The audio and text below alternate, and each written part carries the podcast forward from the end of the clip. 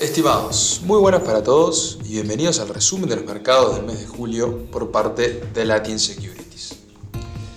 Julio fue el mes de mejores rendimientos para las acciones pertenecientes al S&P 500 de Estados Unidos desde noviembre del 2020. El índice cerró con un retorno superior al 8%, en lo que fue un mes en el cual los activos de mayor riesgo se vieron más beneficiados. El índice de Nasdaq 100 tuvo una suba de más del 11%, mientras que las pequeñas empresas pertenecientes al Russell 2000 subieron casi 10% en promedio, con el Dow Jones rindiendo por debajo de un 6%.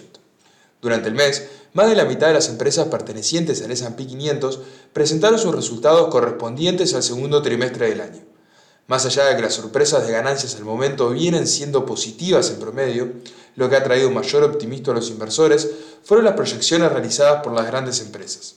Los temores a una recesión generada por la suba de tasas y ajustes en la política monetaria por parte de la Reserva Federal llevaron a pensar en una rebaja en las proyecciones para la segunda mitad del año. Por el contrario, las principales empresas de Estados Unidos como Amazon, Apple y Google elevaron sus proyecciones de ingresos y ganancias para la segunda mitad del año, lo que no solo tuvo un efecto positivo en el precio de sus acciones, sino que también trajo un renovado optimismo hacia el mercado en general. No solamente las proyecciones de las grandes empresas trajeron optimismo a los inversores, también Jerome Powell y la Reserva Federal trajeron un poco de tranquilidad. El dato de inflación de junio siguió mostrando una aceleración en el incremento de los precios. Luego de que el IPC de mayo mostrara una suba de 8,6%, el dato de junio estuvo por encima del 9%. Esto llevó a que los mercados esperaran una suba de 100 puntos básicos, o un 1%, por parte de la Fed en su reunión de julio.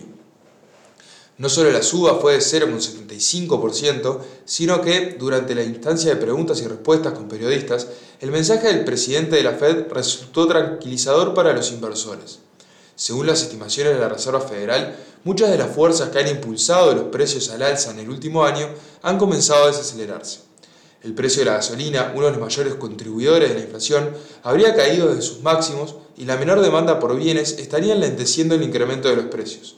Aunque los precios de los servicios continúan presionando al alza a medida que se recuperan los niveles de actividad previos a la pandemia. La Fed tendrá dos reportes de empleo y de inflación previo a su próxima reunión en septiembre. Estos cuatro datos serán claves para definir la política monetaria de la Fed. Es posible que, si la inflación comienza a caer y el mercado laboral muestra alguna señal de debilidad, el ajuste de la política monetaria sea algo más leve de lo que se pensaba hace un par de meses. La medición del PBI del segundo trimestre mostró una caída en la actividad del 0,9%, cuando se esperaba un incremento del 0,4%. Este fue el segundo trimestre consecutivo de caída, lo que por alguna definición técnica representaría que la economía de Estados Unidos se encuentra en una recesión. De todas maneras, la mayor parte de los analistas no consideran que la economía se encuentre realmente en una recesión, sino que en un enfriamiento de la actividad. Si consideramos los distintos componentes del PBI, vemos cómo algunos de ellos, como inventarios y gasto público, tuvieron incidencia negativa en el periodo, pero otros, como exportaciones y consumo, mostraron incremento en el trimestre. El empleo se mantiene creciendo a un ritmo sólido, aunque menos que hace algunos meses. Por estos motivos es difícil determinar si realmente estamos en una recesión o no. Lo que sí podemos ver es cómo la política de la Fed ha tenido efecto en reducir la demanda agregada de la economía. Lo que no hemos visto es la inflación comenzando a caer aún. Gran parte del incremento de precios, alrededor del 2 tercios según Moody's, proviene de factores relativos a la oferta, sobre la cual la Fed no tiene ningún tipo de injerencia. A pesar de que algunas de las fuerzas externas como los precios de las materias primas y los problemas de las cadenas de suministro comienzan a aflojar, todavía se mantienen elevados y vemos muy difícil que la Reserva Federal pueda conseguir su objetivo de inflación cercano al 2% para el año que viene, a no ser que decidan ocasionar una fuerte recesión, lo cual es poco probable. A pesar de que la situación en Europa no parece mejorar, con la invasión rusa a Ucrania habiendo llegado a un punto de estancamiento sin avances reales en una negociación de paz y problemas constantes en cuanto al suministro de energía por parte de Rusia, los principales índices de acciones tuvieron rendimientos positivos en el mes. El índice Stock 600 subió 7,6% en julio, impulsado principalmente por acciones francesas y alemanas. Por su parte, el IBEX español fue el índice de menor rendimiento entre los principales países, subiendo menos de un 1% en el mes. De todas maneras, el mercado español es el de menor caída entre los países de Europa continental en el año, habiendo retrocedido únicamente un 6,4% a fines de julio. La alta exposición a empresas del sector energético le ha permitido tener este rendimiento en el correr del 2022. La inflación es un problema que sigue azotando a Europa y al momento no vemos señales de que vaya a caer en el corto plazo. El dato de junio mostró un incremento de precios del 8,6%, cuando se esperaba un 8,4%, subiendo desde un 8,1% en el mes anterior. La medición preliminar de julio ya muestra un incremento aún más fuerte de los precios en los próximos 12 meses, llegando al 8,9%. A mediados del mes, el Banco Central Europeo decidió subir la tasa de referencia en 0,50%, la primera suba en más de una década y ubicándose en terreno positivo por primera vez desde el 2014. El Banco Central Europeo y los gobiernos centrales se encuentran en una delicada situación, mientras los precios de la energía continúan subiendo en el continente y por consiguiente el resto de los precios de los productos, endurecer la política monetaria de forma agresiva podría generar una fuerte caída en la actividad, llevando a la región a una recesión. A su vez, algunos de los gobiernos continúan incrementando el gasto a través de subsidios o ayudas estatales, lo que genera una discordancia entre la política monetaria y la política fiscal, reduciendo el efecto de la primera. Como hemos dicho en ediciones anteriores, creemos que la situación del continente es más compleja que en los Estados Unidos. El poder de acción del Banco Central Europeo es bastante más limitado que el de la Fed y las realidades entre los distintos países son muy diferentes por lo que esperamos que el tiempo que le tome recuperarse al continente sea mayor que el de Estados Unidos. Alemania tiene unos meses muy complejos por delante en relación a su suministro de gas. El gasoducto Nord Stream 1, por donde este país obtiene la mayor parte de su gas, el cual proviene de Rusia, volvió a estar operativo, pero al 40% de su capacidad, con chances de que éste se reduzca al 20%. Esto sería un grave problema para el país, dado que debería comenzar a racionar el uso de la energía tanto en hogares como industrias llegado el invierno. Aparentemente, ya habría un plan ideado para darle prioridad a hogares y determinadas industrias esenciales en el caso de llegar a niveles de escasez de energía. De confirmarte esto, sería un desastre económico no solamente para el país, sino que también para todo el continente. El último dato de PBI mostró un incremento en la actividad del 0,7% en el trimestre, por encima del 0,2% esperado. Aunque esta es una medida preliminar, es una buena señal para el crecimiento pasado, dado que los últimos indicadores de PMI se mostraron por debajo de los 50 puntos, es decir, en terreno recesivo. A pesar de esto, seguimos sin tener confianza en el rendimiento del continente, por lo que vemos estos rebotes, como, como sucedido anteriormente, más como una oportunidad de salida para poder entrar a precios más bajos en otros activos que como subas sostenibles en el largo plazo. Después de unos meses de acciones chinas superando sus contrapartes de mercados desarrollados, en julio volvimos a ver las acciones retrocediendo. Las renovadas tensiones geopolíticas generadas alrededor de Taiwán y la confirmación del segundo trimestre con crecimiento por debajo de las ya deprimidas expectativas ocasionaron la caída en los rendimientos.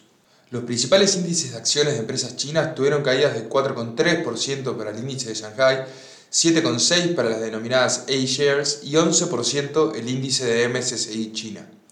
El índice de Shanghai es el que vino resistiendo de mejor manera en el correr del año, con una caída superior al 10,5%, similar a los índices globales de mercados desarrollados como el SP y el Stock 600, mientras que los demás índices volvieron a quedar por debajo y muestran rendimientos similares a los índices de mayor volatilidad, como podrían ser el Nasdaq o las acciones de mayor crecimiento esperado. Luego de que hace un tiempo se hayan anunciado algunos avances en cuanto al intercambio de información entre la SEC, el órgano encargado de la regulación y supervisión de los mercados de valores de Estados Unidos, y las empresas chinas listadas en las bolsas de este país, sobre fines del mes volvimos a tener noticias de que 270 empresas chinas, incluidas entre ellas Alibaba y JD.com, se encontraban en riesgo de ser removidas de las bolsas locales. Esto llevó a que el precio de la acción de Alibaba termine el mes con una caída mayor al 21%, con un 11% de caída el día del anuncio. Esta dinámica la venimos viendo desde hace varios meses con noticias de acercamientos y amenazas de retiro de las bolsas con efectos fuertes diarios en los precios de las acciones. Es probable que esto continúe por un tiempo más y es parte del riesgo al que nos exponemos al invertir en empresas de este país. En el caso de confirmarse el retiro de las bolsas de Estados Unidos, es probable que el inversor reciba una acción listada en otro lugar, probablemente Hong Kong. La economía china se contrajo 2,6% en el segundo trimestre del año, cuando se esperaba una contracción del 1,5%. Los cierres a causa de los brotes de COVID-19 que se fueron dando en este periodo fueron los que llevaron a esta caída de la actividad. Por otro lado, la inflación se mantuvo sumamente controlada, con el IPC de junio sin variaciones y llevando el incremento de los precios en los últimos 12 meses al 2,1%. Las exportaciones crecieron por encima de las expectativas, un 18% de los últimos 12 meses, pero las importaciones crecieron menos de lo que se esperaba, 1 contra 4%. En último lugar, los indicadores de PMI mostraron que los niveles de actividad todavía se mantienen a niveles bajos para la industria manufacturera, pero con un poco más de optimismo para la industria no manufacturera. Mantenemos a China como una de las regiones que nos gustan para este segundo semestre del año, ya que creemos que el crecimiento debería acelerarse en los próximos meses. El gobierno ha estado dando señales y tomando acciones de incrementar los estímulos fiscales y monetarios de forma de contrarrestar la caída de la actividad. A su vez, se está dando un cambio en la política de confinamientos. China tiene la capacidad de testear a ciudades enteras en tan solo tres días y de ahí decidir quiénes deben permanecer encerrados y quiénes no, contribuyendo para un mayor incremento en la actividad. Sumado a lo mencionado anteriormente, creemos que China y Asia nos dan una diversificación en los portafolios a los riesgos que nos exponemos en renta variable, mientras que en el mundo desarrollado la inflación, los precios de la energía y una posible recesión son los principales problemas, en China, la inflación sigue sumamente controlada, se beneficia de la compra de energía barata a Rusia y a pesar del bajo crecimiento esperado para sus estándares, no hay una amenaza de una recesión en el corto plazo. El problema del sector inmobiliario y la exposición a decisiones unilaterales por parte del gobierno siguen siendo las mayores amenazas para los inversores en este país. Los mercados emergentes en general cerraron el mes con rendimientos negativos. La caída en los precios de las acciones chinas y de Corea del Sur, fuertemente influenciadas por el primero, hicieron que el índice de MSCI Emerging Markets cierre julio con una caída del 0,7%. Como mencionábamos, los índices de China y Hang Seng de Hong Kong, con caídas del 11 y 7,8% respectivamente, impulsaron al índice general a la baja. Excluyendo estos países particulares, los rendimientos para el resto de los mercados emergentes fueron positivos, las bolsas de India y Singapur subieron 8,6 y 3,5 respectivamente, mientras que en América Latina el índice de MSCI Latam tuvo una suba de más del 4% en el mes, impulsado principalmente por las bolsas de Brasil y de Chile. La caída de casi medio punto porcentual en la tasa de los bonos del Tesoro de Estados Unidos favoreció a los mercados emergentes. A pesar de que muchos países se vieron favorecidos por el incremento en los precios de las materias primas, esto no se había visto reflejado en el rendimiento de sus títulos de deuda. La suba en las tasas de los bonos del Tesoro suele ser un problema para los países emergentes. Esta suba no solamente tiene el efecto negativo en los precios de los bonos circulantes, ya que los inversores demandan un mayor rendimiento a la medida que la tasa considerada libre de riesgo aumenta, sino que también encarece el acceso al crédito a los países que deciden emitir en dólares. Con la caída vista en las tasas de referencia y las perspectivas de una Reserva Federal con un ajuste de la política monetaria menos expansiva, los bonos de mercados emergentes se vieron favorecidos. De todas maneras, no se vio un incremento importante del apetito al riesgo de los inversores en títulos de deuda emergente. Los bonos grado inversor tuvieron una suba de 2,3% en el mes, mientras que los de menor calidad crediticia subieron menos de un 2%. Los bonos grado inversor suelen tener una duración más larga porque los cambios en la tasa de interés tienen un mayor impacto en su precio. Al contrario de lo sucedido en Estados Unidos, donde sí hubo un incremento de apetito al riesgo, con los bonos high subiendo más del doble de los de grado inversor. El índice global de materias primas tuvo un rendimiento de 4,1% en el mes. Esto también favoreció a los países emergentes, los cuales muchos de ellos son grandes exportadores de commodities. De todas maneras, no todos los subgrupos de materias primas tuvieron un rendimiento positivo. El gran impulso vino por parte de la energía, con el gas subiendo más de 40% en julio como consecuencia de los problemas en Europa y el Nord Stream 1. Por otro lado, los bienes agrícolas tuvieron una caída de 2,2% con la confirmación del primer envío de granos provenientes de Ucrania al exterior desde la invasión rusa. El oro tuvo una caída de 2,3% en el mes, mientras que el precio de la plata se apreció 0,4%. Las monedas también tuvieron resultados mixtos. El índice de MSCI Emerging Markets Currency tuvo una caída de 0,3% en el mes, mientras que tanto el peso chileno como el real de Brasil se apreciaron por debajo del 2%. Los niveles actuales de rendimientos en la renta fija emergente siguen presentando oportunidades de entradas interesantes. Es cierto que entrar en una recesión a nivel global o que la Fed se vea obligada a ajustar más de lo deseado su política monetaria, muchas de las primeras víctimas van a ser empresas o países de regiones emergentes, por lo cual recomendamos no tomar mucho riesgo de crédito, sobre todo teniendo en cuenta que los rendimientos de crédito de grado inversor presentan rendimientos atractivos. Esto fue el resumen de los mercados del mes de julio por parte de Latin Securities. Para más información, por favor visitar www.latinsecurities.com.uy. Muchas gracias.